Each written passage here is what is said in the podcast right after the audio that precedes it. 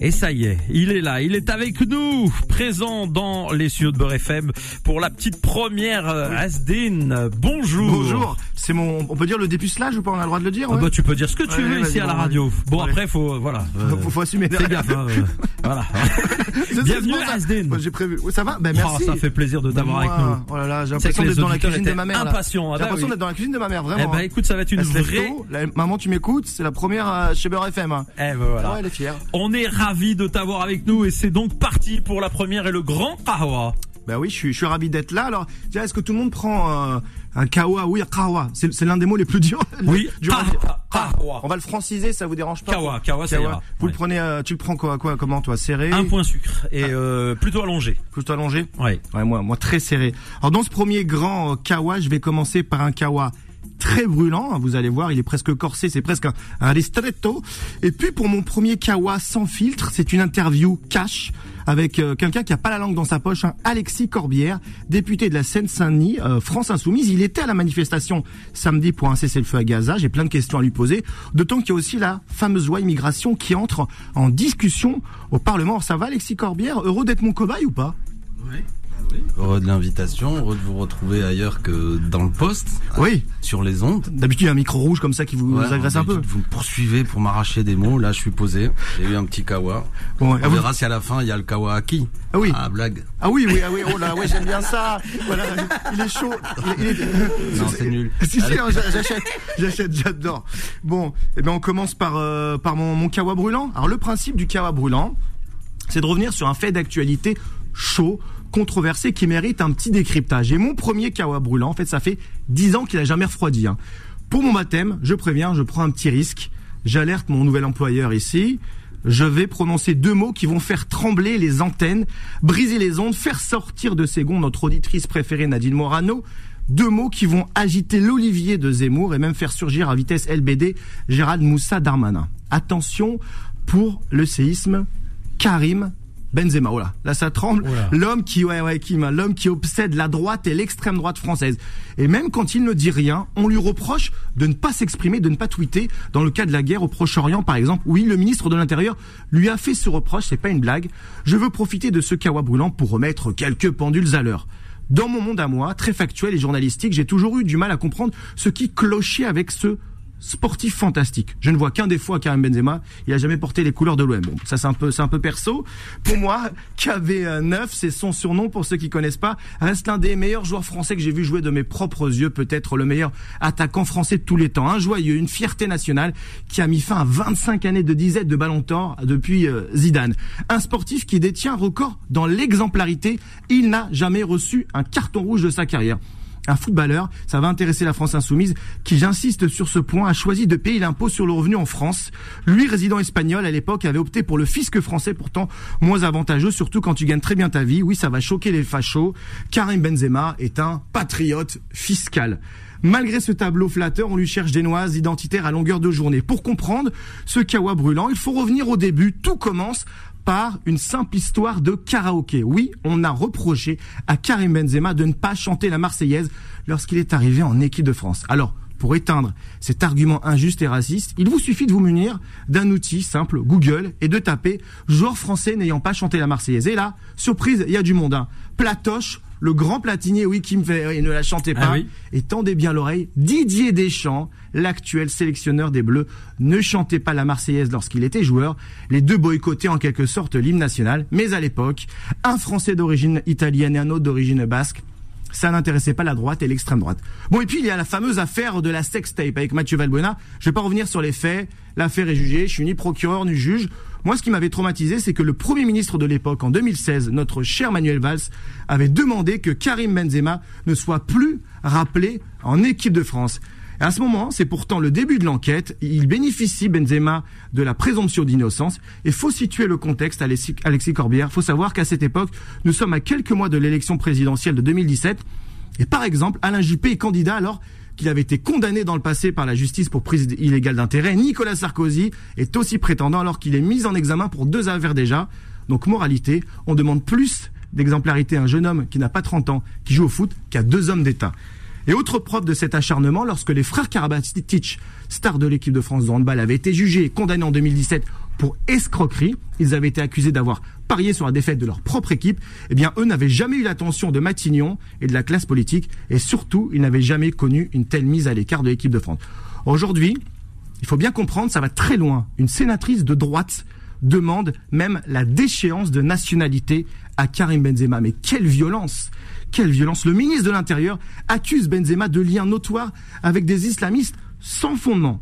Tout cela dépasse évidemment le seul cas d'un individu. Le symbole, il est terrible. Le signal, pour moi, inquiétant. Pourquoi une telle fixette? Évidemment, moi, ça me pousse à être un petit peu parano. En fait, je me dis que certains préfèrent quand les immigrés ou enfants d'immigrés sont médiocres et ne réussissent pas. Hein, je comprends mieux. Et bon, ils doivent un peu souffrir. Hein. Le meilleur joueur de l'histoire de l'équipe de France, Zinedine Zidane, ses parents viennent d'Algérie. Le dernier ballon d'or français, Karim Benzema, ses parents sont nés en Algérie. Et le prodige actuel du football euh, mondial, planétaire, Kylian Mbappé, sa mère est originaire d'Algérie. Donc pas de bol pour les rageux. On aime le foot dans le Maghreb. En plus, on est bon. Donc je préviens, on risque encore d'en fournir des héros nationaux français. Vous êtes plutôt rugby avec ces corbières, mais je crois qu'elle vous intéresse, euh, l'affaire euh, Benzema. Je vous ai euh, déjà entendu réagir sur, sur ce qui s'est passé autour de lui. Là, vous avez été cinglant et assez juste. C'est le délit de de de, euh, de faciès euh, pour, pour pour pour le tweet quoi. C'est-à-dire qu'on va on va vous avez bien pointé le problème.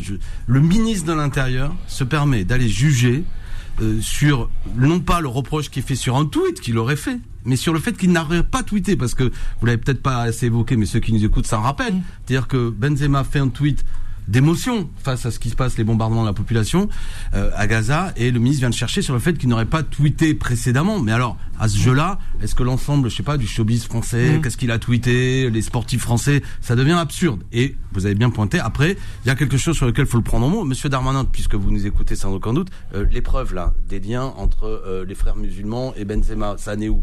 Parce que manifestement, moi j'ai eu fait un plateau télé un jour avec un spécialiste, c'est Alain Bauer, peut-être que vous l'avez, mmh. ceux qui nous écoutent le savent. Lui il dit, c'est quand même un spécialiste de toutes ces questions, qui n'a aucun élément à ce stade. Mmh. Donc euh, c'est purement gratuit et vous l'avez bien dit, c'est un rayon paralysant qui vise à dire toute personne euh, issue d'immigration maghrébine qui aurait un intérêt pour la cause euh, palestinienne se voit immédiatement montré du doigt comme étant un potentiel lien avec des terroristes, des islamistes, etc., qui vise à, comment dirais-je, euh, une, une, radicalisation de la discussion qu'il faut vraiment pas faire, en particulier quand on est ministre de l'Intérieur. Moi, je dis paix, paix. Voilà, on est tous euh, ému par ce qui a eu lieu le 7 octobre, qui est ignoble, qui a été fait par le Hamas d'assassiner des populations civiles israéliennes, en particulier des jeunes. C'est infect.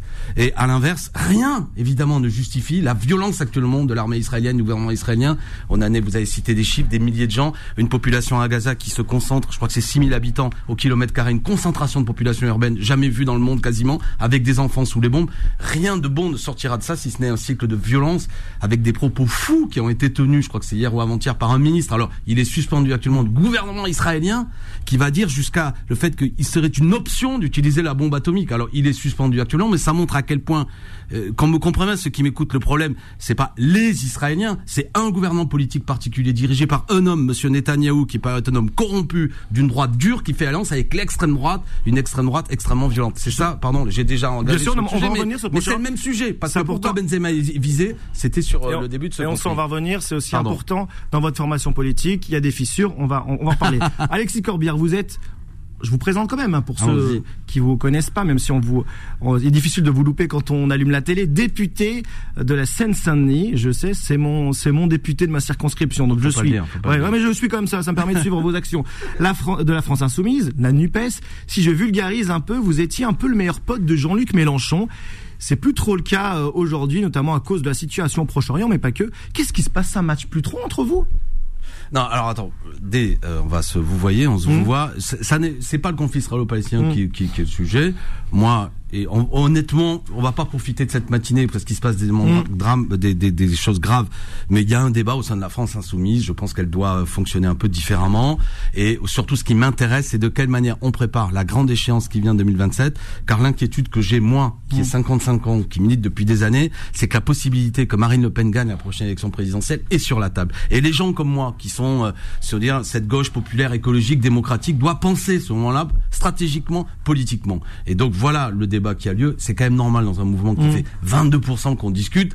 Euh, c'est pas une affaire personnelle. Mais sur, la- sur le Proche-Orient, on a senti quand même euh, une fissure ou du moins des nuances. Euh, Oui, Permettez-moi d'être poli, je dis nuance, je suis sympa. Voilà. Non, mais Mm. non, vous n'êtes pas sympa. Vous êtes précis parce que on est tous d'accord aujourd'hui pour dire qu'il faut le cesser le feu. Cesser le feu. P. Voilà. Il faut le dire. Et toute la gauche le dit d'ailleurs. PS, PC, Mm. ELV et nous aussi. Euh, je veux dire, on est tous d'accord pour condamner ce qui a eu le, le- ce qui a eu lieu le 7 octobre. On est tous d'accord pour réclamer une solution politique, etc. Donc, donc après, les, il y a des nuances, des expressions, des, des- des- peut-être des choses qui ont été des, des maladresses qui amènent à ce que le débat soit compliqué. Euh, Est-ce que je peux développer? On a Bien des sûr. adversaires aujourd'hui qui veulent faire taire toute solidarité avec les Palestiniens en disant antisémite. Bon, ça devient insupportable. On fabrique, il y a des gens et c'est pas bien, hein, y compris pour parce que l'antisémitisme est- un vrai sujet contre lequel il faut lutter, qui aujourd'hui est très présent. Hier ou avant-hier, une dame a été agressée à Lyon. La police demande encore un peu une certaine réserve, mais sans aucun doute qu'il y a une dimension antisémite à ce crime. Et si c'est pas le cas à Lyon, on sait très bien qu'il y a eu lieu, qu'il y a des agressions Vous voulez antisémites. dire qu'on enferme ceux qui euh, prônent un cessez-le-feu à Gaza? Voilà, c'est-à-dire que- ça arrive, ouais Alors, non. Euh, c'est-à-dire que ce que je suis en train de dire, c'est que ça, je suis lucide sur le fait qu'il y a un antisémitisme qui existe en France. Mais ça n'empêche pas que des millions de gens, même la majorité de la population française, est indignée aussi par les bombardements qui ont lieu à Gaza. Donc, euh, il faut que dans cette discussion, on soit euh, relativement précis et que les adversaires, comment dirais-je, parce qu'il y a des soutiens aussi à Netanyahou en France, utilisent cet argument de l'antisémitisme euh, de manière euh, abusive et, et comment dire, pas précise. C'est-à-dire que quand il y a des vrais actes antisémites, quasiment, qu'ils fassent attention parce que des gens comprennent plus euh, ce qui est l'argument politicien ou la vraie dénonciation de l'antisémitisme. Moi, je suis contre l'antisémitisme de manière rigoureuse, engagée depuis 40 ans de ma vie politique, et je suis du côté du peuple palestinien parce qu'actuellement, ce qu'il subit est inacceptable et que de toute manière, il faut une solution politique pour en sortir, ce qui ne m'empêche pas aussi de vouloir la sécurité d'Israël, évidemment. Je crois que c'est clair. Qui me fait un petit signe, ouais Oui, un petit signe pour marquer une petite pause, bah oui, hein, c'est une petite pause danse, hein. Bah oui, petite On en pause a besoin, là, parce qu'il nous a mis un Ah, palette d'infos. euh, exactement, petite pause Rahwa. On revient juste après cette pause pour évidemment la suite de cette interview. Beurre FM, 7h, 10h, la matinale avec King. Et sur Beurre FM, il est 8h25. Nous revenons à notre plateau avec euh, Asdin et euh, son invité, monsieur Alexis Corbière. Oui, on poursuit euh, dans ce grand kawa. Alors, on était sur évidemment euh, le Proche-Orient et euh, une question. On avait reproché à Jean-Luc Mélenchon une certaine complaisance avec le Hamas. Je rappelle hein, que vous êtes euh, député La France Insoumise. Alors, je vais vous lire euh, le tweet de Jean-Luc Mélench- Mélenchon, daté du 8 octobre. Enfin, une partie du tweet, un des tweets qui a créé la polémique. Le cessez-le-feu doit s'imposer. La France doit y travailler de toutes ses forces politiques et diplomatiques. Les peuples palestiniens et israéliens doivent pouvoir vivre côte à côte en paix et en sécurité. La solution existe, celle des deux États conformément aux résolutions. En fait, ce qu'il écrit, ce qu'il a écrit aujourd'hui, tout le monde le pense. C'est-à-dire quoi Qu'il a tweeté trop tôt?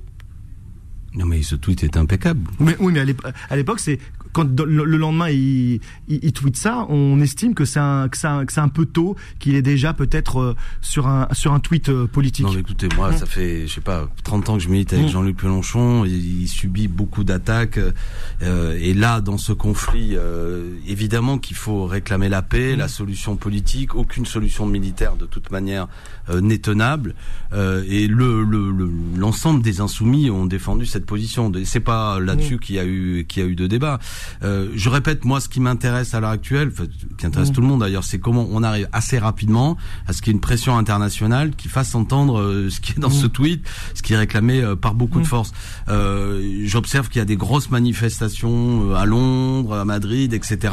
Dimanche, euh, c'est dimanche, pardon, samedi, il y avait une manifestation qui a eu lieu. Justement, vous étiez à cette Bien manifestation. sûr, bien sûr, mais il faut y être, il faut y être largement. Vous avez hésité à y aller ou pas du tout? Non, Non. non, non, non, Il faut y être. Maintenant, attention, il faut Mm. y être sur des mots d'ordre audibles, si je Mm. puis dire, par euh, les 66 millions de Français, qui sont quoi? Cesser le feu, solution politique. J'invite les gens, s'il y avait euh, des tentations, à pas y aller pour faire des provocations absurdes, que je condamne d'ailleurs, et qui desservent la cause palestinienne.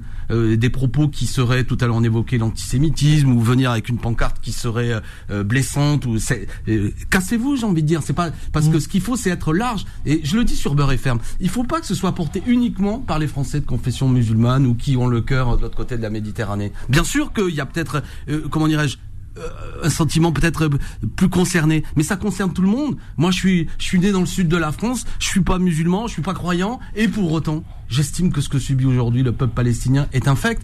De la même façon que j'ai euh, pleuré en voyant ce qui s'est passé le 7 octobre. Je veux la paix. Et en plus, on est dans une région où il peut y avoir un embrasement. Donc voilà, on doit tous se retrouver sur des mots d'ordre simples. À l'heure actuelle, il me semble qu'il y a un mot d'ordre. Il y en a plusieurs, mais il y en a d'abord cesser le feu, libération des otages, libération des otages, et après euh, solution politique. On me dit c'est compliqué, mais enfin ce qui se passe aujourd'hui est aussi extrêmement compliqué. Il y a eu des manifestations interdites. Vous les comprenez en France, ces manifestations interdites, celles qui ont été interdites en France? Il y a eu un débat un moment sur. On voyait d'autres grandes villes euh, européennes qui autorisaient Voilà. ces manifestations, et nous on avait le sentiment bah, qu'en France il y avait euh, un Azine, traitement de faveur ou défaveur. Où, où vous avez fait un, un- un billet euh, assez brillant sur le ministre de l'Intérieur et de quelle manière. Non mais je vous flatte, mais il avait, il avait. contre Darmanin, je sais, je sais que ça vous plaît, ça c'est sûr. Non, non, mais ce que je veux dire, c'est que vous avez pointé une chose. C'est l'utilisation politicienne. euh, en l'occurrence d'un tweet d'un joueur de foot pour faire passer un autre message. Et quand on interdit des manifestations, là aussi, il y a une dimension politicienne. Sous-entendu, ces manifestations vont être nécessairement violentes, avec etc. etc. Euh, Si manifestation violente, il doit avoir. Moi, je suis pas pour les manifestations violentes, mais on voit bien de quelle manière il y a eu une espèce de, de volonté immédiatement de dire regardez, les gens qui, qui vont manifester sont nécessairement des gens qui sont dangereux. Moi, j'observe, j'observe que globalement, les manifestations qui ont lieu ont lieu de manière euh, pacifique et tranquille. Euh, qu'on me fasse pas le coup de trouver à tel endroit un type qui aurait dit une bêtise. J'ai fait dans ma vie tellement de manifestations sur des beaux sujets où il y avait parfois un crétin qui disait un truc que on ne jouons pas ce jeu-là. Globalement, ce qui se passe est bien, est juste et les gens se comportent bien. Je vous cache pas que j'ai peur, moi, Alexis Corbière, j'ai peur. Vous en parliez tout à l'heure, moi j'ai peur que à la prochaine présidentielle, le gagnant ou la gagnante soit le candidat d'extrême droite et euh, que vous, euh, les partis euh, à gauche, euh, ou la droite républicaine euh, n'arrivez pas à vous faire entendre. On a l'impression qu'il y a parfois euh, de la puérilité. On vous sent pas audible. On vous sent pas euh, à la hauteur des événements. Vous comprenez quand on vous fait ce reproche, quand on vous voit vous écharper pour euh, pour des lignes politiques. Alors c'est important parce que quand même c'est c'est votre corpus. Mais quand on voit vous écharper et qu'on sent la la menace de Marine Le Pen arriver Eh oui, pour la oui. prochaine présidentielle, pardon, mais il, plus, il sera plus difficile d'être un, un, un qu'un Alexis sous Marine Le Pen. Non, vous avez, oui, oui. Euh, ce que vous dites est, c'est, c'est la préoccupation que j'ai. C'est même le débat qui est au sein de la France insoumise. Il faut être audible, vous avez dit le mot, compréhensible, pas seulement par des franges militantes de la population, mais par le plus grand nombre, par euh, euh, ces 13 millions d'abstentionnistes de l'élection présidentielle, faut leur parler, par euh, des gens, vous savez, ici on est, vous avez dit, je suis élu de Seine-Saint-Denis, dans les milieux urbains, dans la jeunesse, Jean-Luc Mélenchon a fait des beaux scores, notre programme a fait des beaux scores, mais ce qui m'intéresse, c'est pourquoi chez les personnes âgées on fait pas plus que de, scores que ça, pourquoi dans les milieux ruraux, où il y a de la désertification, des fermetures d'hôpitaux, fermetures de classes, etc., eux aussi, il faut leur parler. Donc faut être audible, parfois, vous comprendrez ceux qui suivent que notre vocabulaire ne se limite pas aux franges les plus mobilisées et les plus radicalisées dans le combat. Parce que l'enjeu, précisément, c'est notre responsabilité. Là, je parle de la NUPES, de ce que veut dire cette alliance si particulière. C'est pas Qui est en danger aujourd'hui. hein. Bien sûr, qui est pas de faire un bon score la prochaine fois. Jean-Luc Mélenchon a fait déjà des beaux scores. C'est de gagner. Et pour gagner, il faut être au second tour. Et au second tour, il faut aussi que des gens qui n'étaient pas totalement d'accord avec nous aient envie de voter. Donc ça, il faut faire attention à la manière dont on parle. Ça veut pas dire mettre de l'eau dans son vin ou euh, trop d'eau dans son thé, comme dirait l'autre, mais d'avoir un vocabulaire social, partage des richesses, nous le disons, crise écologique, c'est majeur, passage à sixième république, parce que ce système-là aujourd'hui, à coup de 49-3, à coup, euh, euh, comment dirais-je, de banalisation de l'abstention, à coup de concentration des pouvoirs sur un seul homme, le président de la République, fabrique de l'abstention et du dégoût. Il me reste deux minutes et j'aimerais quand même évoquer la loi immigration. Elle euh, commence son parcours euh, parlementaire, on va dire, euh, aujourd'hui au Sénat. J'ai une question assez simple. Doit-on régulariser tous les étrangers, donc en situation irrégul- irrégulière, qui exercent un métier dit de tension? Alors, nous, notre programme, c'est qu'il faut régulariser les gens qui travaillent. Voilà. Métier de tension, c'est une définition euh, extrêmement euh, vaseuse parce que je crois même que, par exemple, dans euh, les milieux de la livraison, tous aujourd'hui, parfois avec son téléphone, on commande un truc. euh, Mm. le, le type qui vient là, qui monte les escaliers euh, essoufflés, et qui est sur son vélo précarisé, c'est souvent en plus quelqu'un en situation irrégulière. Et pour autant, il bosse. Moi, je suis pour que tous les gens qui bossent soient régularisés parce qu'on en a besoin, euh, parce qu'ils sont là, parce qu'ils travaillent, parce qu'ils cotisent, etc. Est-ce que la. France va découvrir que les métiers pénibles sont tenus par les Français d'origine étrangère, par les Maghrébins, par Ouais. les Africains, par les Subsahariens bah, euh, je crois que la France le le, le, le sait déjà, mais euh, comment dirais-je? Quand on entend les débats, on n'a pas l'impression. Oui, ouais, non, vous avez raison. Mais euh, souvent, en plus, c'est utilisé pour tirer tout le monde vers le bas. C'est-à-dire qu'à partir du moment où vous avez des gens en situation irrégulière, c'est quoi un salarié en situation irrégulière? C'est un salarié qui ferme sa gueule devant le patron. C'est un salarié qui se syndique pas. C'est un, salarié qui est content euh, de la petite obole euh, qui lui est donnée. C'est un salarié qui ne convoque pas le l'inspecteur du travail. Bon, donc, euh, vous voyez, c'est un type d'exploitation qui tire tout le monde vers le bas. Si on régularise, ben, ça fait du bien à tout le monde parce qu'au moins les conventions collectives, le droit du travail est respecté. Donc je termine sur le sujet loi immigration. 29e texte sur l'immigration depuis les années 80. Une, c'est quoi le but? Vous l'avez pointé dès le début. C'est fait par Monsieur Darmanin. C'est faire revenir la conversation. Il est en Algérie. Il est en Algérie. Oui, faire revenir la conversation qui est sociale depuis la bagarre sur les retraites, qui est démocratique parce que les gens sont saoulés du 49.3, la détourner pour avoir une bonne vieille conversation sur les immigrés qui sont le qui serait le problème de la France. Et vous allez voir qu'on va passer des semaines détestables où on va traquer si Asdin vraiment, qu'est-ce qu'il a tweeté, si Asdin vraiment, il a les bons papiers quand il travaille, etc. Et polluer le. Je les ai. Hein. J'ai ma carte de presse. Les Asdin de France et les, vous comprenez ce que Bien je veux sûr, dire passer son temps à discuter de ça avec plein de sous-entendus. J'ai cru, j'ai lu les emplois par des Français, euh, pardon, par des étrangers euh, hors Union européenne, c'est 3,8% des emplois, d'accord, aujourd'hui qui sont tenus par des gens qui sont hors Union européenne. Donc, euh, je veux dire, le, le cœur des gens qui travaillent. euh, Si on pouvait arrêter de parler en permanence des questions d'immigration comme si c'était le sujet euh, obsédant, nos problèmes. On en vient même à dire, et, et c'était un de vos sons qui ont été faits précédents, qu'on voudrait supprimer l'AME. L'AME, c'est quasiment rien, 0,4%. Aide médicale, euh. L'aide médicale d'État. Pour que les gens qui sont parfois en situation précaire, qui sont atteints de maladies, de les transmettre pas aux Français, qu'à la moindre des choses en termes de, de, santé publique. Ils veulent même supprimer ça. Sous-entendu, euh, euh, euh, ça coûterait trop cher, alors que c'est quelque chose qui nous protège tous. Vous voyez la folie dans laquelle on est rentré, et c'est ce qu'on fait entendre nous à l'Assemblée nationale. Pour les 10 secondes qui me restent, 10 secondes, on va faire un tu préfères. Vous avez essayé de jouer le jeu. Tu préfères Darmanin ou Dupont-Moretti?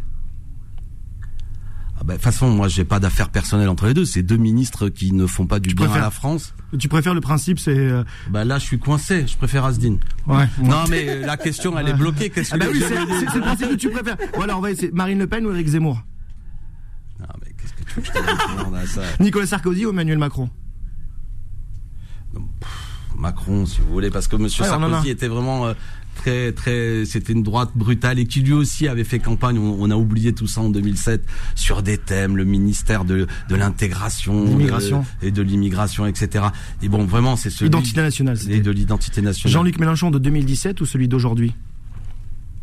Mais moi, je prends toute l'œuvre de Jean-Luc Mélenchon. C'est pas, c'est pas, c'est pas le sujet. Ma femme, tu préfères de politique Non, non, mais oui, on Non, veut m'embrouiller. Non, mais ouais. ce- alors écoutez-moi les amis, ce que veut nous dire Azine, c'est qu'actuellement je suis dans un débat au sein de la France Insoumise et que je ne suis plus d'accord de la même façon avec Jean-Luc Mélenchon. Mais cet homme, quel que soit le débat et les, les sujets de discussion que nous avons aujourd'hui, aura participé, mais pas tout seul, mais il aura incarné quelque chose d'historique, le fait qu'une gauche, euh, comment dire, de rupture avec ce qu'était un peu euh, euh, la vieille gauche sociale libérale qu'on a connue avec Hollande et qui nous a amené dans le mur, à ce qu'elle soit aujourd'hui majoritaire au sein de la gauche. Il n'empêche que la tâche, et je conclue là-dessus, c'est faire vivre la NUPES, nous rassembler, créer les conditions qu'une majorité du peuple français nous porte au pouvoir, nous au sens large, en 2027 pour éviter la victoire de l'extrême droite.